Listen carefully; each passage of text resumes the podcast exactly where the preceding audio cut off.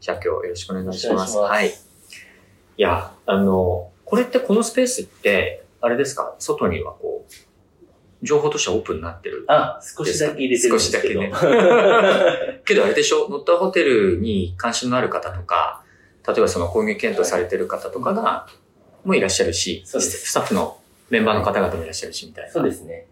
なので、上、下がレストランで、で、4年待ちなんですね、下のレストラン。予約が。予約が。すごい。なんで、うん。ですけど、まあ僕らのお客様用の席を毎日取って、うもらっていてまあそういう、まあ新しい付加価値の付け方というか、なので、まあ、一つのホテルで完結ではなくて、暮らし全体を変えようとしているので、まあ、そういう意味では、あの、こういう共用部のあり方も面白いかなと思って、面白いですよね。あの、今、僕らはですね、西麻布の一角なんですけど、えっ、と、建物の中に入っていて、えっ、と、すごく素敵な 場所で、あ のソファに座りながら、甘津さんの話聞く伺ってるんですが、あの、片山正光さん、デザインされた空間ということで、さん。はい。で、1階にあのレストランがあってっていう場所ですね。はい。えっと、じゃあ、あの、今日お聞きになってらっしゃる方々で、多分乗ったホテルの名前を聞いたことある方もいらっしゃると思うんですが、改めてあの、浜津さんの少し簡単な自己紹介と、はい。えっ、と、乗ったホテル、あの、のことについて、はい簡単にちょっとあの、読者とかとオーディエンスの皆さんに紹介をいただけると、あはい、ありがとうございます。あの、私自身は2007年うん。に最初の会社を起業しまして、で、そこから 2015年まで、あの、e コマースうん。の、まあ、SARS ですね。あの、システムを作る会社をやってました。で、2015年に、あの、前田さんと出会って、あの、ZOZO に、グループにならないかというところでお話をもらって、で、まあ、グループ入りをしましたと。うん。で、そこから2015年から、えー、2020年3月ですね。うん、まで、あの、グループ会社の、あの、子会社の社長としてやっていたんですけれども、まあ、そこで、まあ、前澤さんもこう、宇宙に行くと、いうことで、あの、会社を辞められて、うん。で、まあ、こう、僕自身もちょっと新しいチャレンジしたいなっていうふうに、あの思うようになりまして、それで2020年4月ですね、辞めた次の日に作ったのがこのノッターホテルという会社です。で、まあ、その当時が、あの、ちょうどコロナで、あの、最初のロックダウンの。タイミングですね。2020年4月、はいそうですね。うんでそのタイミングで、ノッターホテルっていう、まあ、ホテルをやるちょっと頭おかしいんじゃないかって周りにもいろいろ言われたんですけど、まあ、やっぱりもう好きなことやりたいなっていうのがすごくあったので、まあ、関係なくやろうとうん。いうところ。であとはそのコロナで暮らし方自体が大きく変わっていくだろうという思いもあって、まあ、そのコロナ禍ですけど、うん。あやり始めたという感じですね。で、もともとは好きなことっていうのがその、家具だったりとか、建築がすごく好きだったので、まあ、そこ でやりたいということで、実は普通にホテルやろうとしてたんですよね。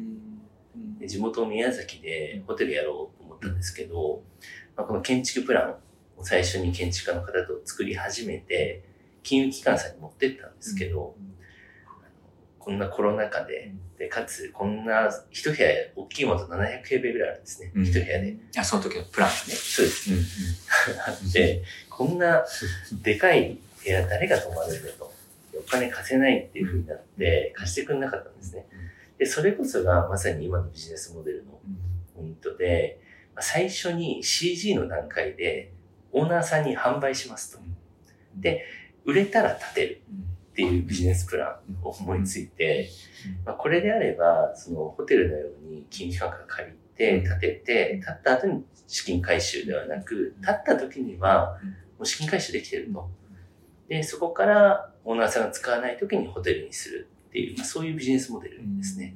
ねちょっと長くなりましたけど、こんな経緯とビジネスモデルっていうのは、はい、生まれたので。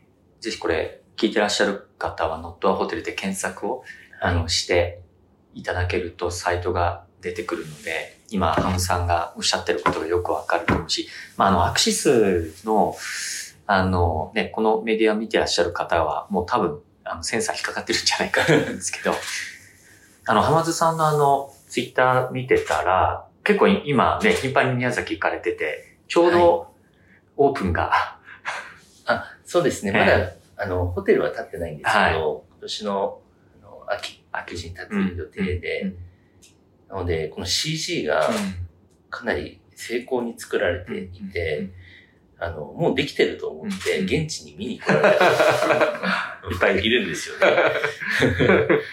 でやっぱりこの CG で、かこう、こう、しかも、あの、今すぐ購入ボタンっていうのがついてるっていうのが最初バズって、そうですよね。これが今で、すね。7億。7億ですね。EC で。ね、7億円のお買い物っていう。まあ、それでも、それも話題になってましたけどね。4ヶ月で30億売れて、うん。で、CG でうん、こう、買う人なんていないよと。うん。しかも宮崎とか那須とか、うん。その観光地の中でも、あの、一等地ではうないん。ので、売れないよって言われてたんですけど、うん。まあ、コロナ禍で企業を無理やりうん。こうしたっていうところと、なんか、無理だとかできないって言われると、うん。燃えるタイプで、いや、これやれ、やれたらかっこいいなと思って、で、まあ実際売れたので、うん。まあ自信、その当時は絶対売れるってうん。みんなにも言ってたんですけど、うん。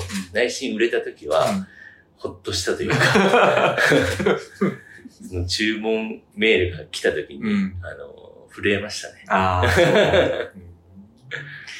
いや、だけどあの、さっき、もともと多分、あの、に似たようなスペックとかはい。クオリティのものを作ろうとされて、だけど既存の金融機関さんからはやっぱり借りることができず、なんかそこら辺にその、なんかものづくりのメカニズムというか、あの、ボトルネックがあるよなってすごい思ったんですよ。ね。で、それって、やっぱりあの、価値のわかる人がお金をちゃんと融通するっていう、で、その真ん中に入ってる人たちは、その価値を体験する、してる人でもなかったりするじゃないですか、その良さというかね。なので、うん。10部屋に割ってくれたら融資しますって言われたんはいですよ。、はい。なので、1部屋、まあ、30平米とかうん。70平米ぐらいうん。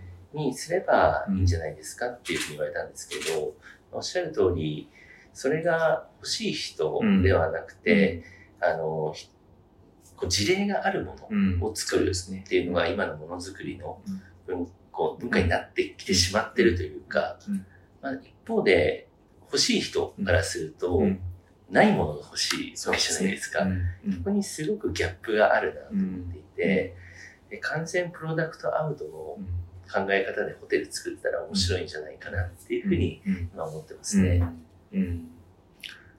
面白いですよね。まあ、だし、あの、たくさんの人に訴えなければいけないわけでもないので、まあ、買い手からするとあれですよね。アート作品を買うような感じで、結構ワントゥーワンのものになってるから、まあ、いい加減なものを作るというより、どっちかというとフルスイングした方が 刺さ刺さるというかね、そうですねっていうところもあるし。なんかそのお話が、あの、浜田さんから伺ってて、そのマーケティングとかの考え方、いわゆる、あの、N 数をどれぐらいで見て、その回収を考えるのかっていうところの入り口のところからう、ん。設定を動かすことで、ものづくりがその、コンセプトから完成まで、素直に流れるように、どこをいじれば そうなるのかっていうところの読み解きが、その浜津さんの本当にこのアイデアが素晴らしいというか、あの、今まで誰も試したことのない多分、売り方だと思うんですけど、あの、まさにこの対談ってあのビジネスとテックと、あの、デザイン、クリエイティブの、あの、三つをこう、あの、その人、その人なりに組み合わせて、あの、チャレンジされてる方に、あの、連続で登場していただいてるんですけども、あの、浜田さんと最初にお会いした時に、強烈にそれを感じたんですよね。すごいなと思って。うん。やっぱりこう、前澤さんの影響もすごく大きかったですし、こう人の金銭に触れるうん。もの。うん。っていうのが、あの自分でやってても楽しいですし、そういうものじゃないとうん。今誰にも響かないなっていうふうに思っていて、そこはすごく考えますね。うん。どういうストーリーで、で最初そのお金貸してくれなかったっていうのは、うん。まさかこうポジティブに働くとは思わず ではいるので初期の投資家はこうなると思ってなかったんですよ。ああ、なるほど。うん。最初会社を作った時に、まあ、アンリさんっていうそのベンチャーファンドうん。うん。が、この6億出資をしてくれて、うん。トータル最初10億集めたんですね。うん。その時は、あの、どういうことをするかっていうのは分からなくて、僕はもうずっとひたすら小説のようなポエムを書い書いてたんですよ。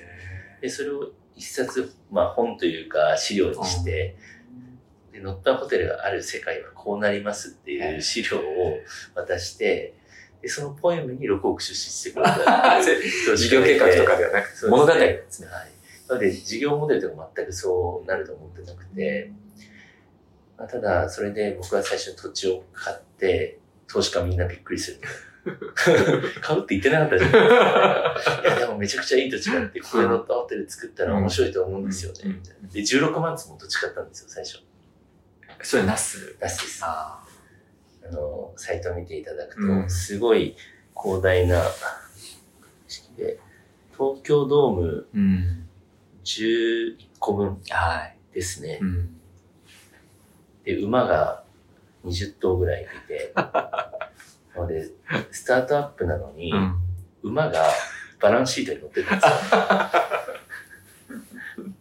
もう今だと笑い話ですけど、サスケ50万とか、馬がこうバランスシートに乗ってる初めてのスタートアップだったんじゃないかなと思うんですけど、でもまあこう、これぐらいのインパクトのあるものをうん。作らないと人の金銭には触れないなっていううん。のがあって、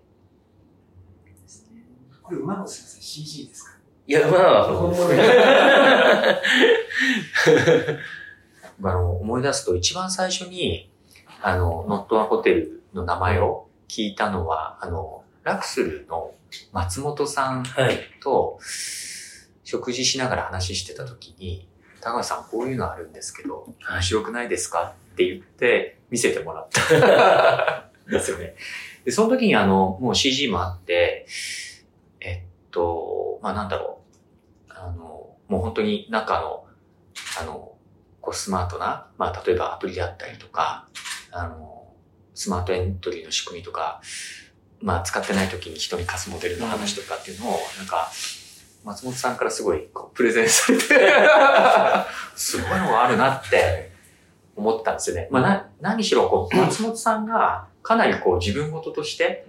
人に、まあ僕に自慢するような感じで、えっと、おっしゃっていて、ああ、なんか、こういう人をこのレベルで感化できるような取り組みなんて、多分とってもすごいに違いないなって、その時にすごく思ったんですよね。ですか？うんまあ、彼も建築、お父さん建築家だったりそうですかね。うん好きな人が集まって作るものって面白いものができるなって思ってて、うんまあ、ZOZO もね、やっぱり洋服好きな人たちが作ってたからすごいサービスになったんですよね。うんなので、まあ、好きなことがやりたいっていうのは、そのビジネス上勝つためにも、うやっんぱり好きなものでやっていくべきだなっていうのをいろいろ学ばせてもらいましたね。うん。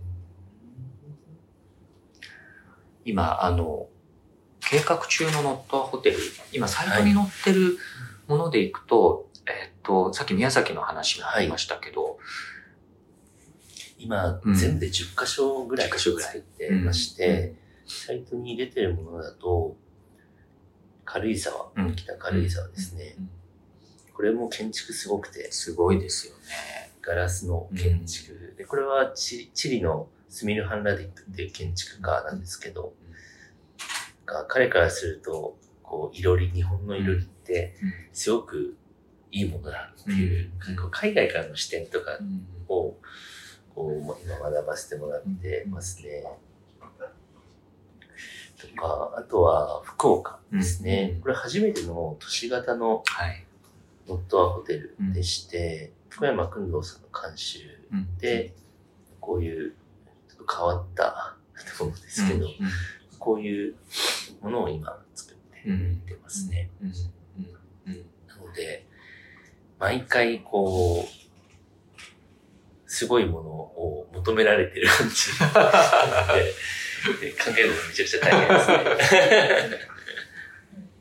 あの、興味が湧くのは、あの、浜津さんのその今までのご経験とか、あの、建築が好きだったりとかっていうところのお話とか、あと、このビジョン、あの、描いたり、それを実行していくその遂行力とか、あの、話はこうビシビシ伝わってくるんですけど、あの、今、ノットワンホテルの組織自体は完全その、まあ、ワークエニアですね、どこからでも働いておいて形で、まあ、今日、あの、来ているところも、あの、そういう意味だと教養部っておっしゃってましたけど、今、あの、どういうメンバーたちが集まって、あの、この事業を、あの、やっているのかって、そこの、あの、まあ、どんなチームを作ってらっしゃるのかっていうところを少し教えていただけると。そうですね。あの、1年前、6名だったんですけど、うん。この1年で40名超えるぐらいまで人が増えまして、あの、本当いろんな業界から優秀な人が集まってきてくれていて、あの特徴としては今まで僕、ウェブの会社しかやってこなかったので、ソフトウェアエンジニアと営業がメインだったんですね。うん。で、いそこに加えて今、僕ら建築家が6名いて、とか、あとはそのホテルの運営スタッフですね。こういうところで本当にいろんな人種関係というか、うん。サービスマンだったり、クリエイターだったりとかがいて、うん。なので、そういう中で働いてると、新しい気づきってすごくありますし、すごく面白いですね、うん。メンバー。でかつオフィスがなかったりするので、まあ、トラベルオフィスって言ってるんですけど、まあ、その旅しながら働くっていうのを、うん。まあ、そういう世界観を今作ろうとしているので、まあ、働く人たちもそういう、まあ、どこでもノッターホテルに参加してプロジェクトやれるっていうのを世界観としては作っていきたいなと思ってますね。あの、旅するオフィスっておっしゃいましたけど、具体的には、例えば、どっかリモートでみんなで集まってとか、どんなことされてるんですえっ、かとですね、うん今は週1時間、うん。月曜日1時間だけ、それもフルリモートですね。うん。で、会議をして、それ以外はうん全員集まるとかないんですね。うん。だからオールハンズミーティングみたいな。はいそうですか？そうですね。それが1時間だけ毎週やってるんですけれども、あの、あとはもうみんなそれぞれうん。持ち場で頑張うん。るっていう感じですね。うん。なので、超自立型組織を作りたいとうん。いうふうに今思っていうんて、評価制度とかもなないんですね。うんみんな一律上がっ会社業績に応じて上がるっていう、年功序列が逆に新しいんじゃないかな。あ、そういうこと？はい。あ、シャレ、シャレ来てる。いたあれによって。あそうです。毎年うん、こういう、面白いですね。業績良かったら3%上がって、悪かったら上がらないよっていう。あで、全員が、はい。じゃあもうチームプレーで。そうです。へー超自立型組織で、うん。でかつ、まあ、人の評価って難しいじゃない難しいでですか。すよね。でギスギスするし、うん3ヶ月に1回うん。評価面談して、う1ん。ヶ月使ってみたいな。うんまあ、それももちろんいいことなんですけど、あの、まあ、みんなで頑張って、一律上がっていこうは楽しくないっていう。そういうところももうあれなんですね。天津さんのそのなんだろう、イマジネーションっていうか、自分が全部決められたらこうするなっていう全部の設計になってるんですね、そういうところでね。うん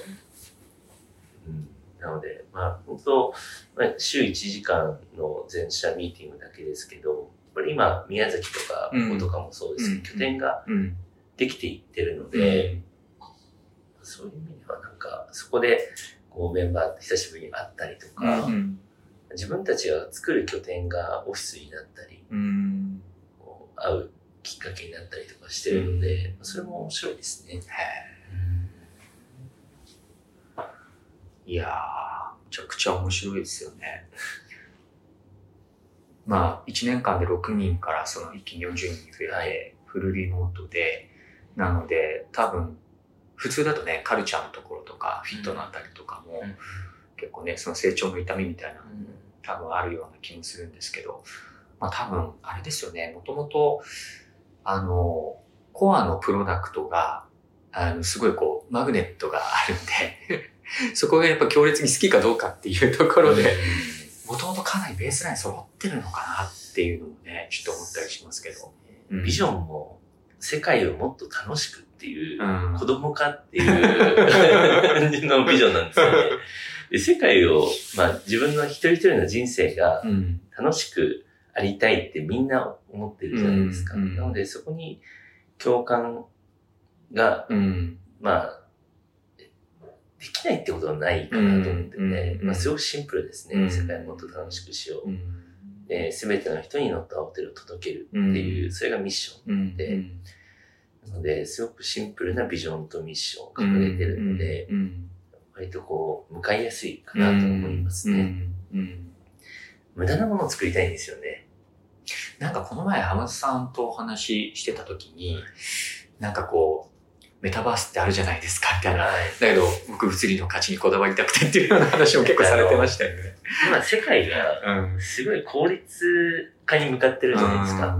で、Google も世界中の情報インデックス化するとか、調べたらすぐ出てくるし、どんどん効率的になって、うん。便利な SARS が出てきて、で、でも、それを突き詰めていくとうん、すごくつまらなくて、うん。みんなメタバースに向かってするのかなと。うん。仮想現実の方が、うん。仮想空間でも楽しい。うん。めんどくさくないです。よ。っていう風になっちゃううん。かなと思ってて、だからこそ、無駄というか、いい余白というか、こんなでかいプールとか今、時代にあってもないし、こう、無駄で作る、誰も作んないと思うんですけど、でもそういうのがないと、うんメタバースのだけのうんが楽しみの世界になってしまうので、そうならないような世界を作りたいなと思ってますね。うんあの、僕あの、浜田さんとお会いする、一瞬だけちょっと、はい肘をつかずに。はい。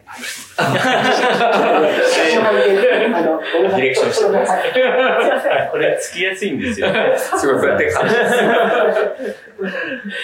あの、浜田さんとお会いする前から、ノットアホテルのあのサイトとか、コンセプトとか、ちょっと、あの、拝見をしていて、すごく日本に、なんだろう、あった、はい。あの、考え方だって思ったんですよ。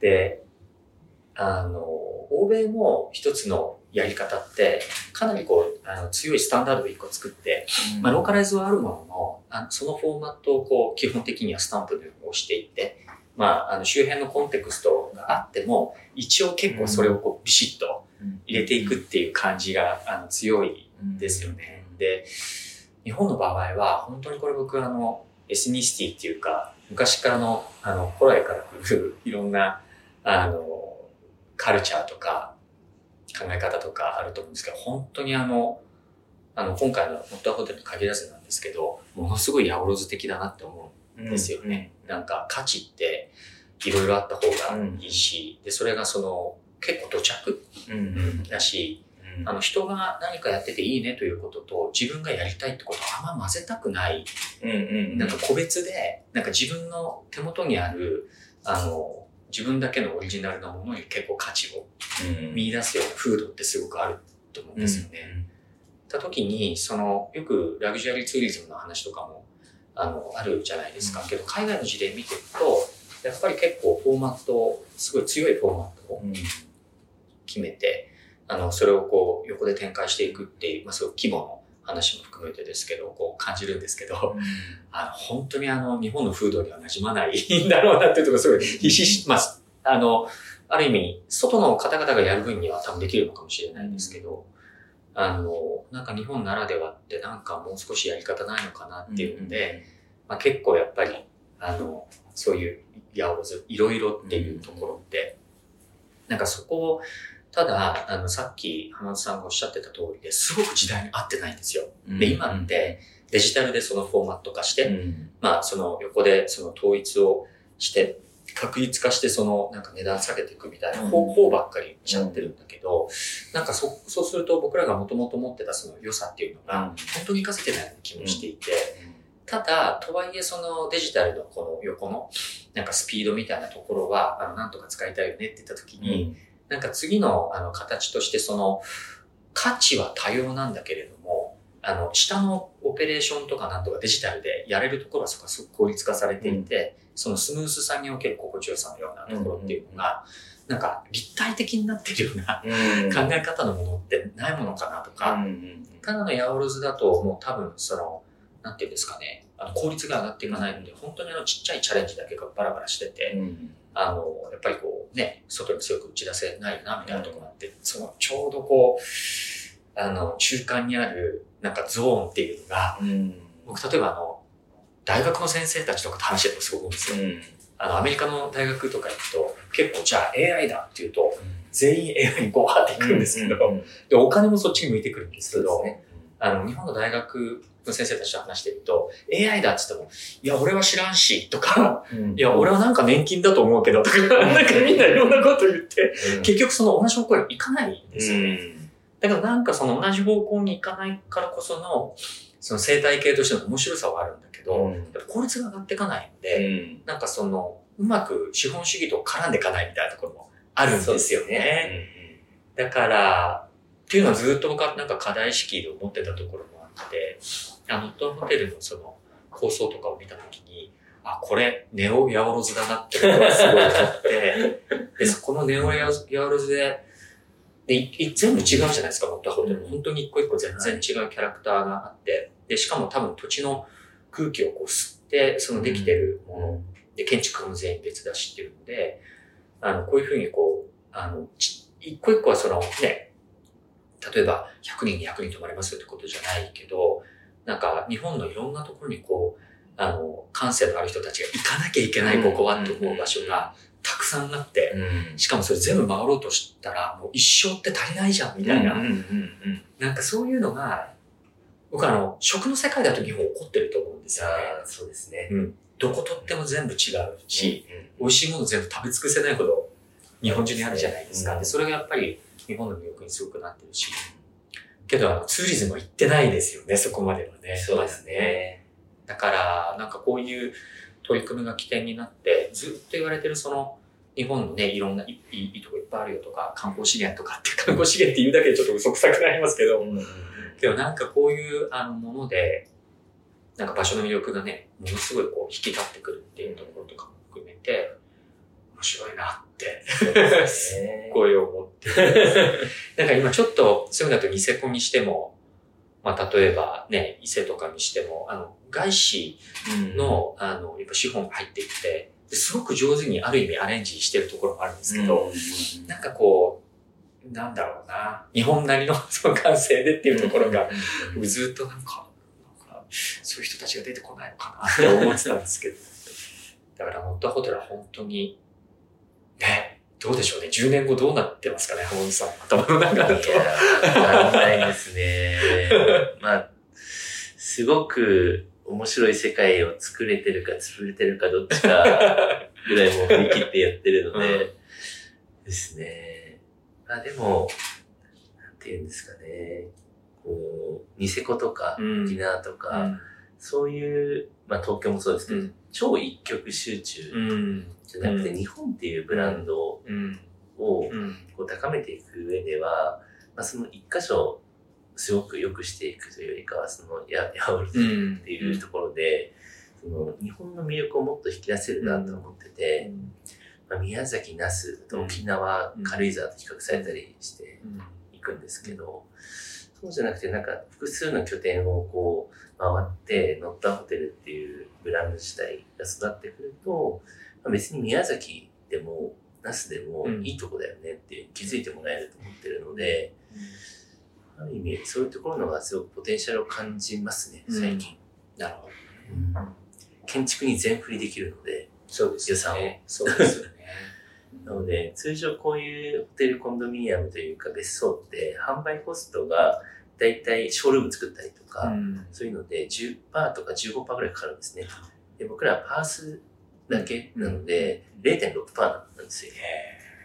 なので販売コストは全然かかってないので、また建築に触れますし、まあ、そういう意味でなんか、もちろん、その、トラベルとか別荘とか、そういうものって、資本っていうところから見ると、今あまり全然トレンドじゃないんですけど、やり方を変える、まあ DX って今言われますけど、うん。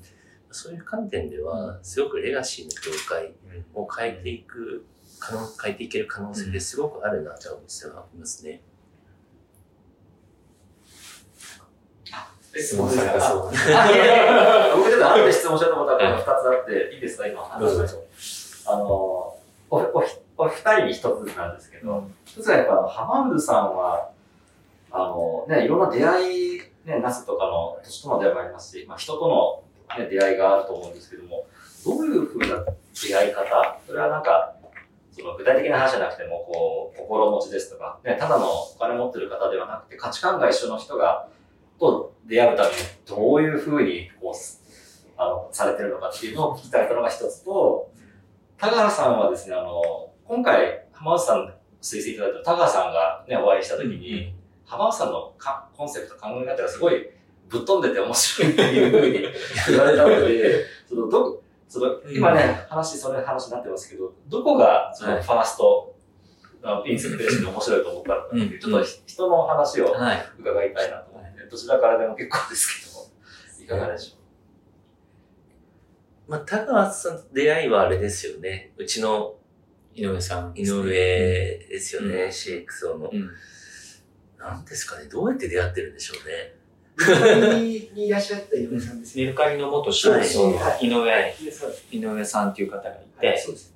で、まあ、井上くんと僕はメルカリの時にすごくやっぱ一緒に、なんか同志みたいな感じだったんで、で、井上くんと話、なんか飲み会かなんかやってた時に、ノットハトリ行くんですよっていう話で、で、僕はもう知ってたので、えー面白そうだね、みたいなので、そこからちょっと時間は空いてたんですよね。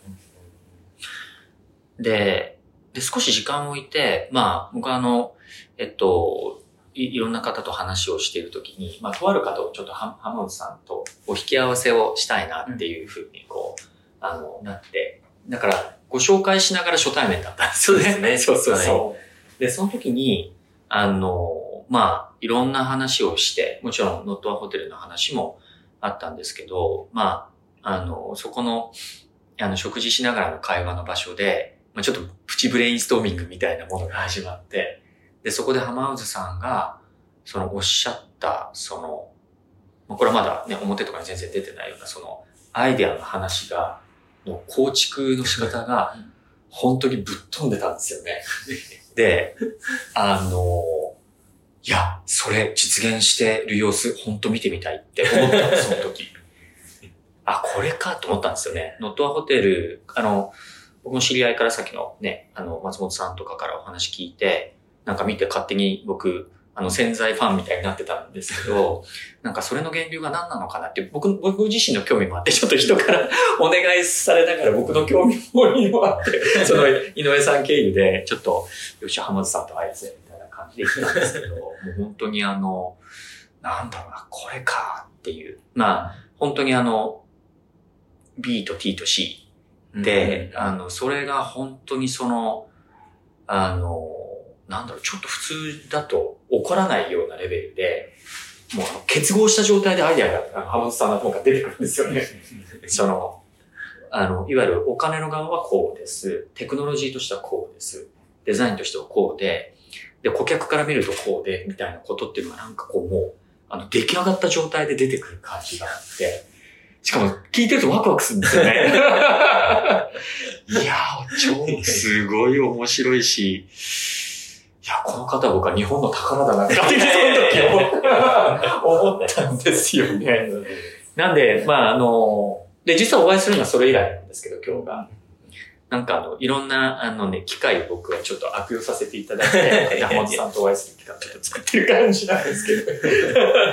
本当に。どうしてその浜田さんみたいな人が出来上がったんですかね。いや、僕はもう本当普通の人だと思ってるんですけど、なんていうんですかね、こう、2007年に起業した時もすぐリーマンショック来たりとか、なんか今回もこの中、コロナ禍で今のウクライナとかいろんな情勢がある中で、あー無理って言われるのが好きっていううん。のもあるんですよね。で、その時にやっぱり突破しない、するためにいろんなアイデアをうん。生む必要が出てくるのうん。で、なので、結構、あの、なんて言うんですかね、諦めが悪いんですよね、とても。なんとかなるってずっと思いながらやっていて、で、さっきのその想像、ブレインストーミングとかもそうですけど、まあ、こういう建物があったらいいな。だからそれを先に想像を売ってみようっていうのがノッターホテルの、こう、コンセプトというか、なので、なので発想自体がもともとそうなんですよね。うん。想像とか、ビジョンとかうん。で、こう、突破していってるっていうところがあるかなと。うん。でそういうのを発信したりとか、近くの人に話してると、そういう人たちが集まって来てくれるじゃないですか。なのでやっぱり発信ってすごく大事だなと思いますし、結構、まあ、ガイ、井上さん、うんガイさんも、うん。もう、起業しようとしてたんですよね、彼。ああ、自分でね。そうです。あ起業メルカリを辞めてうん起業しようとしていて、うんで、その時に、とりあえず一緒にナス行きません。うんでうんその、あの、16万坪土地を見て、で、馬見せて、うんすごくないですかここでできたらって。建物何も建ってないところを見せたんですよ。で、帰りの新幹線でうん、東京着くまでに決めてくれって話をして、で、そこでもう半分無理やりですね。なので、そういうビジョンを語って、火をつけるまで、こう、とりあえずうん。粘り強くやって、で、仲間を集めてってる感じですかね。うん。そうするとまた井上さんが近い人たちを連れてきてくれたりとかうん。っていう形で仲間を増やしてってうるん。感じですうね。ん。だから全部の起点にやっぱりビジョンがあるんですよね、きっとね。うん。でも逆に考えると、それがないと自分も乗っからないじゃないですか。確かに。うん。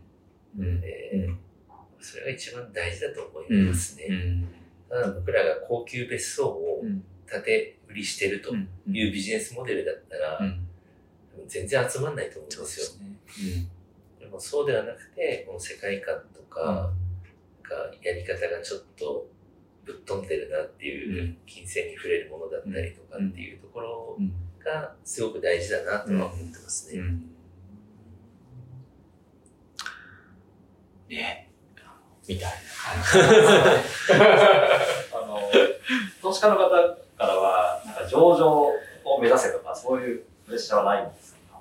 いや、もちろんね、投資していただいてるのであるんですけど、しかもまあ僕の方が思ってますね、上場したいっていうのは思っていて、あの、前回、まあ ZOZO にこう、売却して、一回エグジットしてるので、あの、すごい子供っぽいんですけど、一回金叩いてみたいなっていう、あの、投資っていう、だけど、それ経験して死にたいなっていうのがあるんで、まあ、上場はプレッシャーというか、まあ、共通の一つのマイルストーンというか、してありますね。うんでこんな無茶苦茶な事業やってるところが上場したら面白いじゃないですか。いや、そうですよね。そうそう。本当にそう思いますよね。あの、この回の前の回で、あの、スノーピークのうん山井社長と。お会いして、あの、本当に素晴らしい社屋の中でお話を伺って面白かったんですけど、やっぱりあの、スノーピークもデザインドリブンカンパニーっていうか、まあそんな感じで、今、時価総額1000億、その時超えてましたけどね。うん、なんか、あの、ただ一歩外を見るとね、アップルなんかだってそんな、そういうことなわけじゃないですか、ある意味で。プロダクトビジョンで、うん。牽引をしている、まあデザインドリブン型の会社だったりもしているし、あの、なんかそういうその、なんかこう、なんですか、あの、き 金融マーケットの中でも、うんその、生物多様性みたいなところで言えば、あのね、本当に僕もそうです。いろんな会社がいろんな形で、うんあの、やっぱ期待を集めるってことの方が健全ですよね。うん。うん。本当に。うんいや、でもデザインドリブンっうん。てまさにそうだなと思ってて、うん日本企業ってうんクリエイティブ自立的だと思ってて、ですね。うん。あそういう言葉はちょっと悪かったです。うん。あの、そこが一番レバーだと思ってるんですよ。うん。で、ビジョンって言葉だけなので、そこにやっぱりデザインっていうものが入っていかないと、うんもうレバーがかかっていかないなとうん。思ってて、うん。テスラもアップルもうん B2C 企業だと思っていうん。て、自分でプロダクトを作って、オンラインで売ってっていう、まあ、それをやっていく上では、こう、ビジョンをうん。形にして伝える力っていうのが今一番大事だなと思ってて、まあ、で僕らもデザインなんですよね。うん。うん。なので、ここにものすごく投資をしてますし、うんそこに考える時間。うん今でも僕、昨日もランディングページのワイヤー書いてました。あまさんそういうの好きなん好きですうん。うん。えーとにかくデザインが今一番レバーが効くと思ってるので、そうですね。うん。昨日からツイッターに僕、うん。あのアップしたんですけど、あの、死ぬほどどうでもいいところとか、誰も見ないだろうっていうところを、すごいお金使う。お金と時間を使っちゃう人で、もううちの CFO とか呆れてるんですけど、例えば、これ、ホテルの引き出しなんですうん。うよ。スプーンが必ず、うん。この列の真ん中に来るようにうん。やってるんですよ。うん。すごい。うん。で、これ僕がこうんう決めてってるんですけど、いや真ん中にこうやっていく。こんなん誰も見ないじゃないですか。誰もこれ写真撮ってインスタに上げてくれないと思うんですけど、これ、ここにこだわっうん。うん。ていかないと、うん。もう本当表面的なうん。うん。もので終わってしまう。うんので、うん。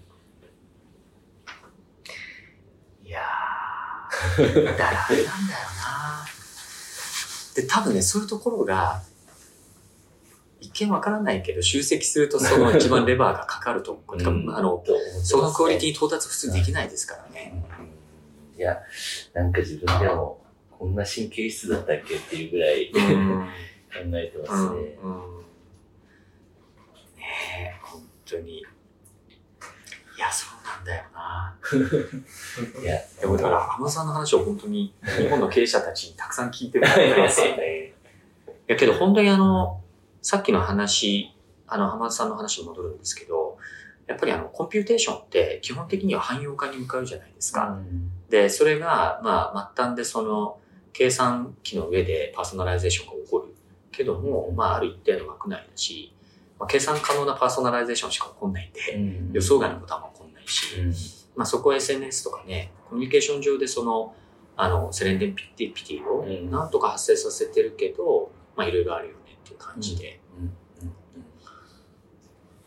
そのトレンドってやっぱりもうね、あの、今から多分10倍、100倍で加速していくので、じゃあその逆側は何なのっていうところにやっぱりなるから、やっぱりあの、僕あの、なんだろう、結局テクノロジーって、言ってみればその料理を作る火とかもテクノロジーのね、原始的なもので、ただ僕らはその10万年ぐらいそれを使ってたりするわけで、うん。まあもうハイテクだとは思ってないけど、あの、この歴史の中で言うと、やっぱは早くからあったものが、やっぱり代替できないものって古くからあるものだろうなと思うんですよね。で、そうすると衣食住のこの3つは、やっぱ相当その人間の根源的なところではまり込んじゃっているので、この3つは多分デジタルで置き換えるのは相当難しい。食は、まあ専門家たちもまあまあかなり難しいって言ってるし。食は、うん。実は僕らって、食にめちゃくちゃうん。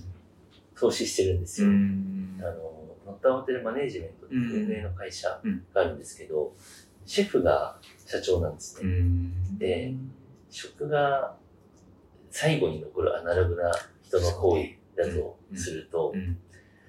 やっぱり僕らテクノロジーの色が強いんですけど、食、一番アナログな行為にも投資しないといい体験って作れないなと思ってて、なんで僕らがレストランやったりとか、やるんだって投資家にも言われるんですけど、そんなに単純に人って満足しないじゃないですか。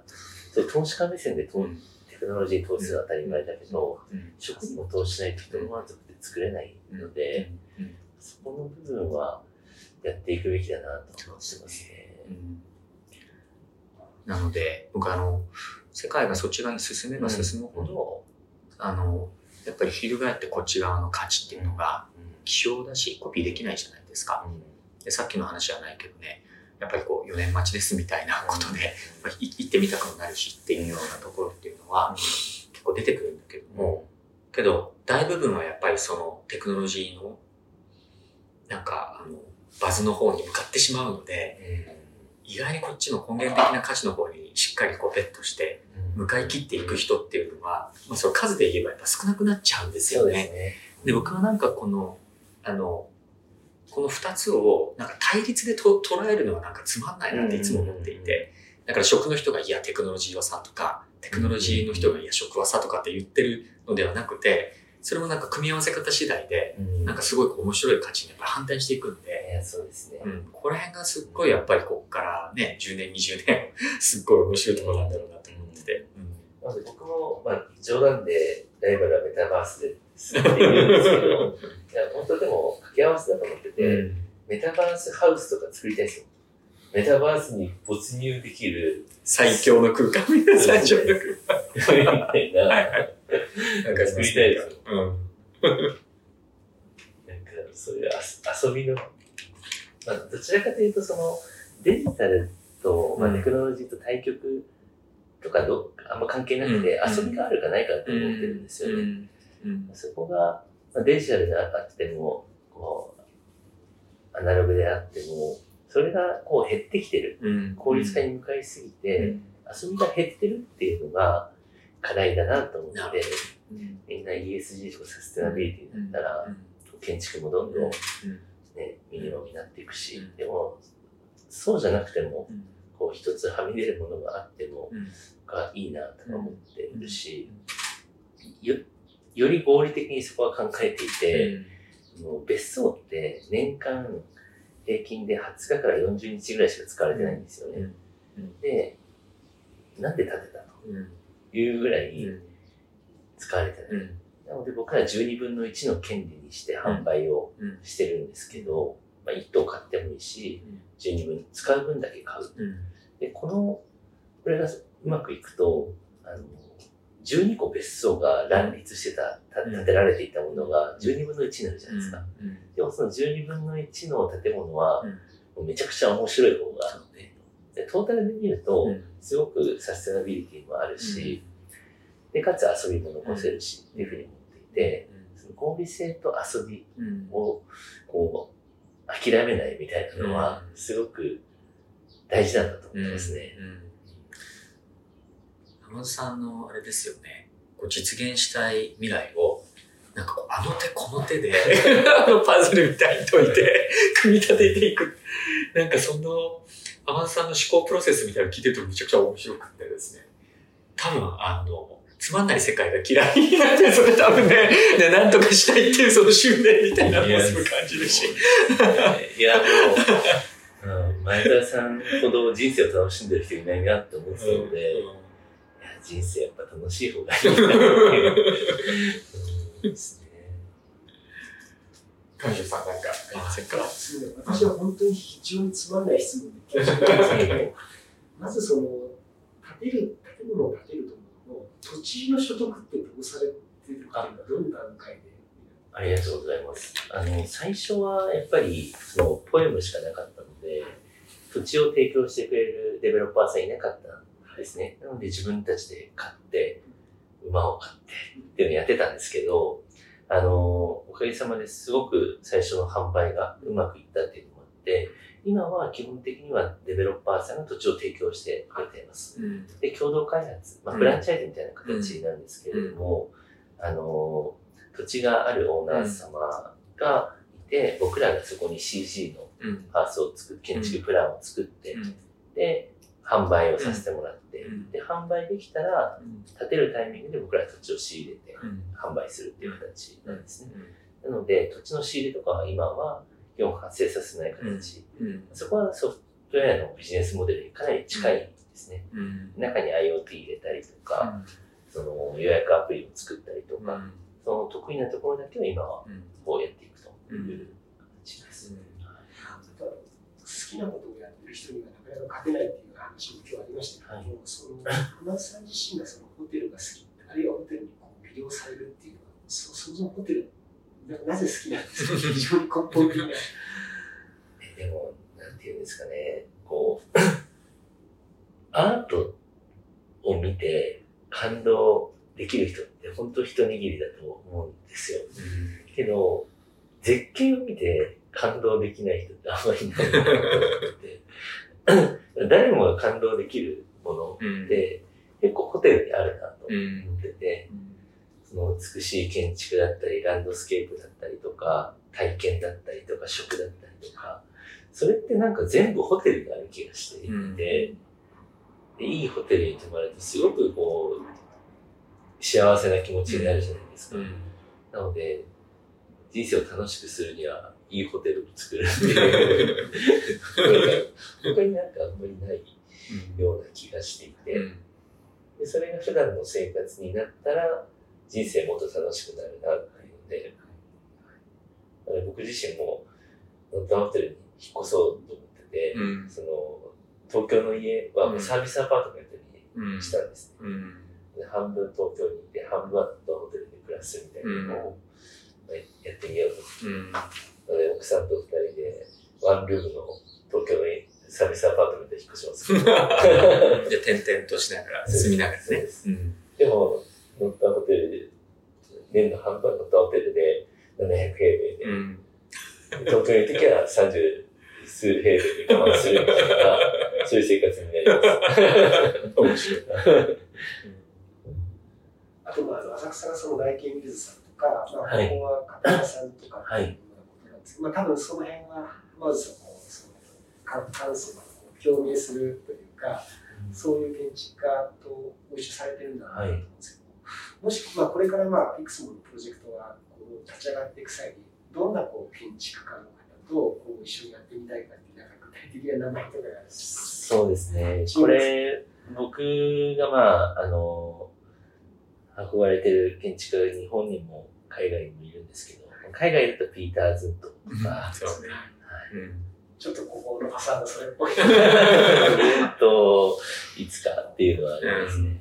一方で、その、日本の若手建築家に、と一緒に仕事をするの楽しいなと思ってて、あの、いや、これすごく失礼な言い方になるかもしれないですけど、あんまりいい世襲っていないと思ってて、うんあの、若手の建築家にチャンスが巡ってこない。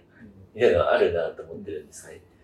なので、こう若い建築家の方とやるっていうのはすごく楽しいし、なんか日本の建築家がいいチャンスが、ね、に恵まれるような、こう、会社にはしたいなと、まあおこがましいんですけど思っていて、だって僕ら自由に設計して、それでみ工事価格を見積もり出して、そっから値決めするんで、うん。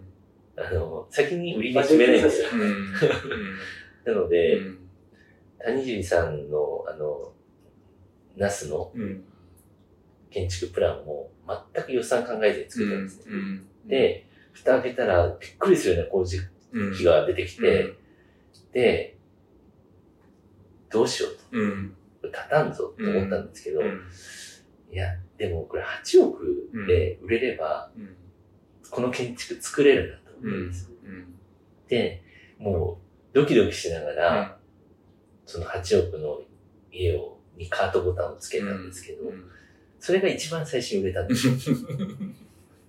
なので、こう、我慢せずにうん。デザインするとか、うん。我慢せずにプランするっていうのは、すごく大事だなって、うん。僕もすごく気づきになって、うん。なので若い建築家の方が、うん。その、チャレンジできる機会みたいなのが作れたらいいなって思ってますね。うん。その今、福岡うん。は、あの、佐々木さんっていう藤本壮介さんの事務所にいらっしゃった方で、たりとか、あとは中川絵里香さんが、女性の建築家、原田さんっていう建築家に最初僕お声掛けして、で、その、そしたらたまたま僕がすごくファンな、スミルファンダテクチームの建築家の事務所で働いてたんですよ、原田さんが。で、その奥さんが中川絵里香さんで、うん。このチームでやったらすごい面白そううん。できるなと思って、今やってるんですけど、うん。それは北軽井沢ですね。うん。なので、そういう機会を作れる会社にはなりたいなと思ってますね。うん。ありがとうございます。じゃあ、大丈夫です。楽しかった？本当に楽しかったですね。ありがとうございます。引き続きちょっとアクシスでも追っかけていただけると。光栄です。じゃあ、今日はありがとうございましたありがとうご。ざいました。